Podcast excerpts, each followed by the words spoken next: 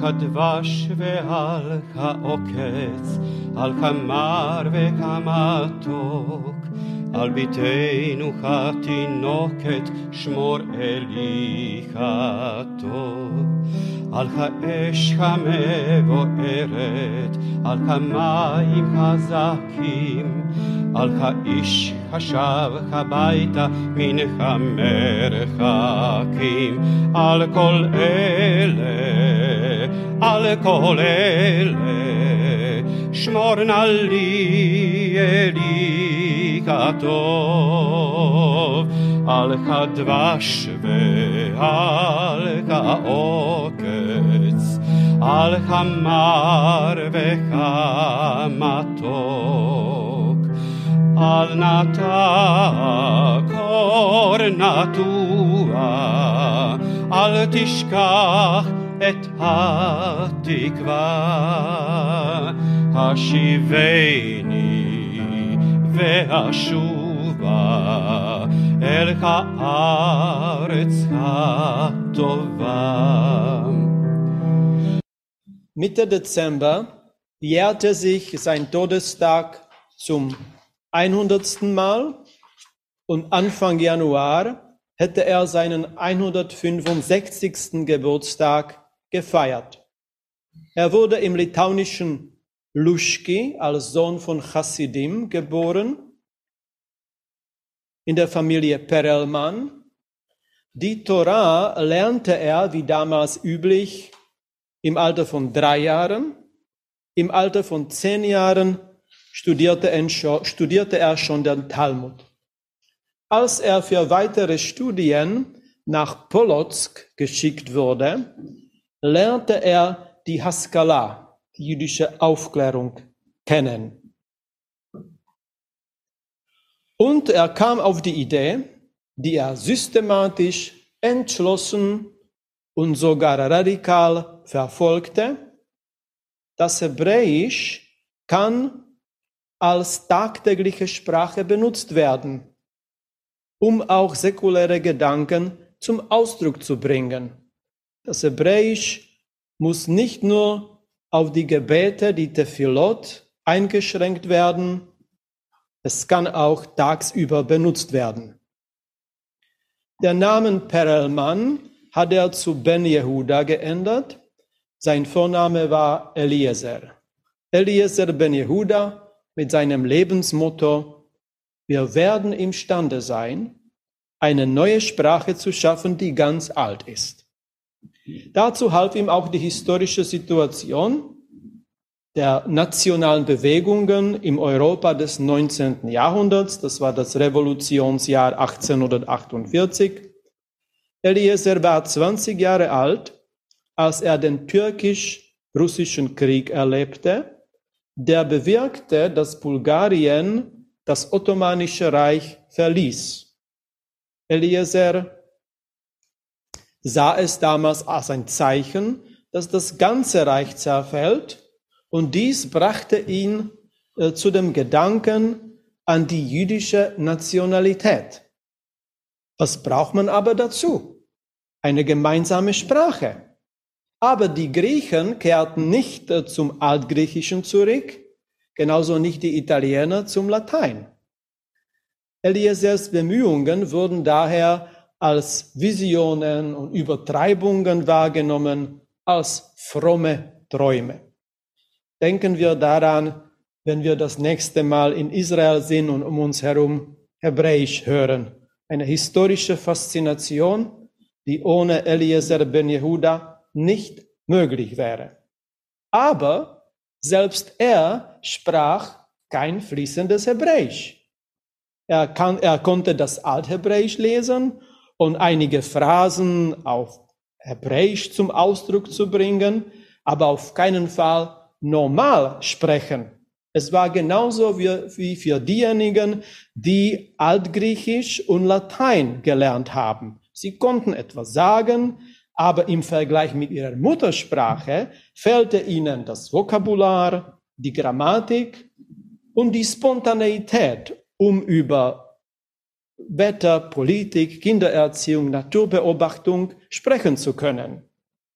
Darüber hinaus wurden damals in Eretz Israel, damals als Palästina bezeichnet, eine Vielzahl an Sprachen benutzt.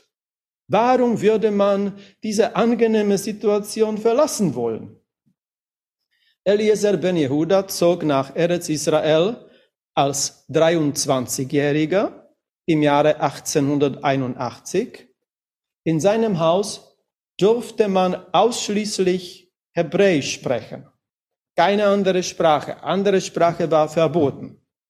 Dies könnte auch als eine Art Terror bezeichnet werden. In der Tat hat seine Ehe darunter gelitten, aber er beeinflusste die ganze Zukunft, weil sich mehr und mehr Familien ihm angeschlossen haben.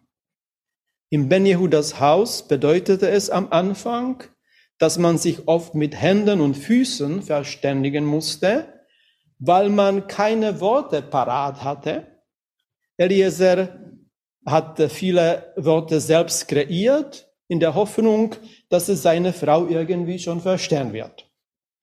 Sein Sohn Ben Zion, später genannt Itamar, Itamar ben Yehuda, wurde 1882 geboren.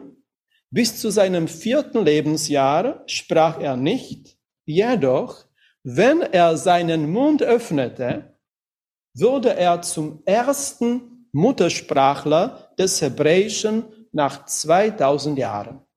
Wieder eine historische Faszination. Und was waren seine ersten Worte? Die Legende behauptet, Lolle hitlachem. Das bedeutet, bitte kämpft nicht. Also nicht streiten, bitte. Es ist ein trauriger Hinweis, dass die Anfänge des Hebräischen in der Ben Yehudas Familie eine Last darstellten. Aber Eliezer äh, war mit seiner Konsequenz erfolgreich. Mehr und mehr Leute haben sich ihm angeschlossen, haben Hebräisch übernommen und mit seinen Schriften überzeugte er sogar die Juden in der Diaspora, dass sie Hebräisch übernahmen. Darum haben die Zionisten, als sie Anfang des 20. Jahrhunderts nach Eretz Israel kamen, schon Hebräisch ziemlich gut gesprochen. Denn Eliezer ben Yehuda gründete die Gesellschaft für die Wiederherstellung von Israel, besonders gewidmet der Wiederbelebung des Hebräischen. Es war Va'ad Halashon, der Ausschuss für die Sprache und seine unermüdliche Arbeit, die zu 17-bändigen Wörterbuch führte. Und dieses Werk übernahmen alle neu entstandenen hebräischen Zeitungen. Wie Ben Yehuda die Entscheidungen über die Aussprache, den Wortschatz und die Grammatik traf, wäre das nächste Thema.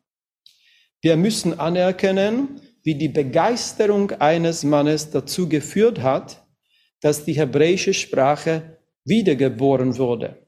Für das persönliche, öffentliche, sogar akademische Leben nach 2000 Jahren Pause durch sein persönliches Beispiel, seine schriftlichen Texte und sein Lexikon. Wenn wir den hebräischen Nachrichten zuhören oder die hebräischen Zeitungen online lesen, können wir uns dann fragen, was würde Eliezer ben Yehuda dazu wohl sagen?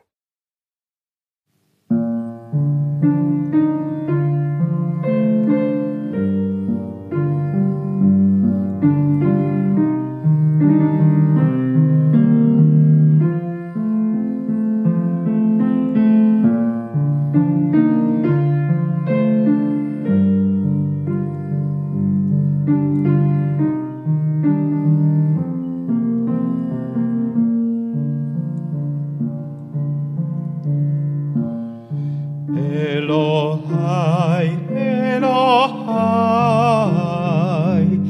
Neshai.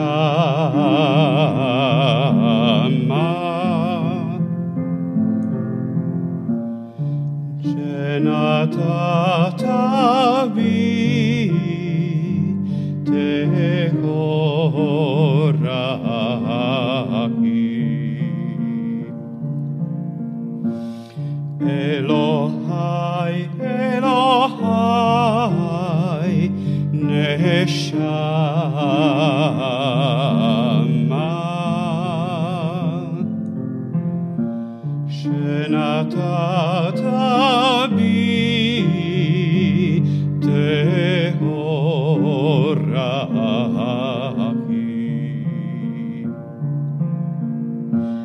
אתה בראת, אתה יצרת, אתה נפחת בי.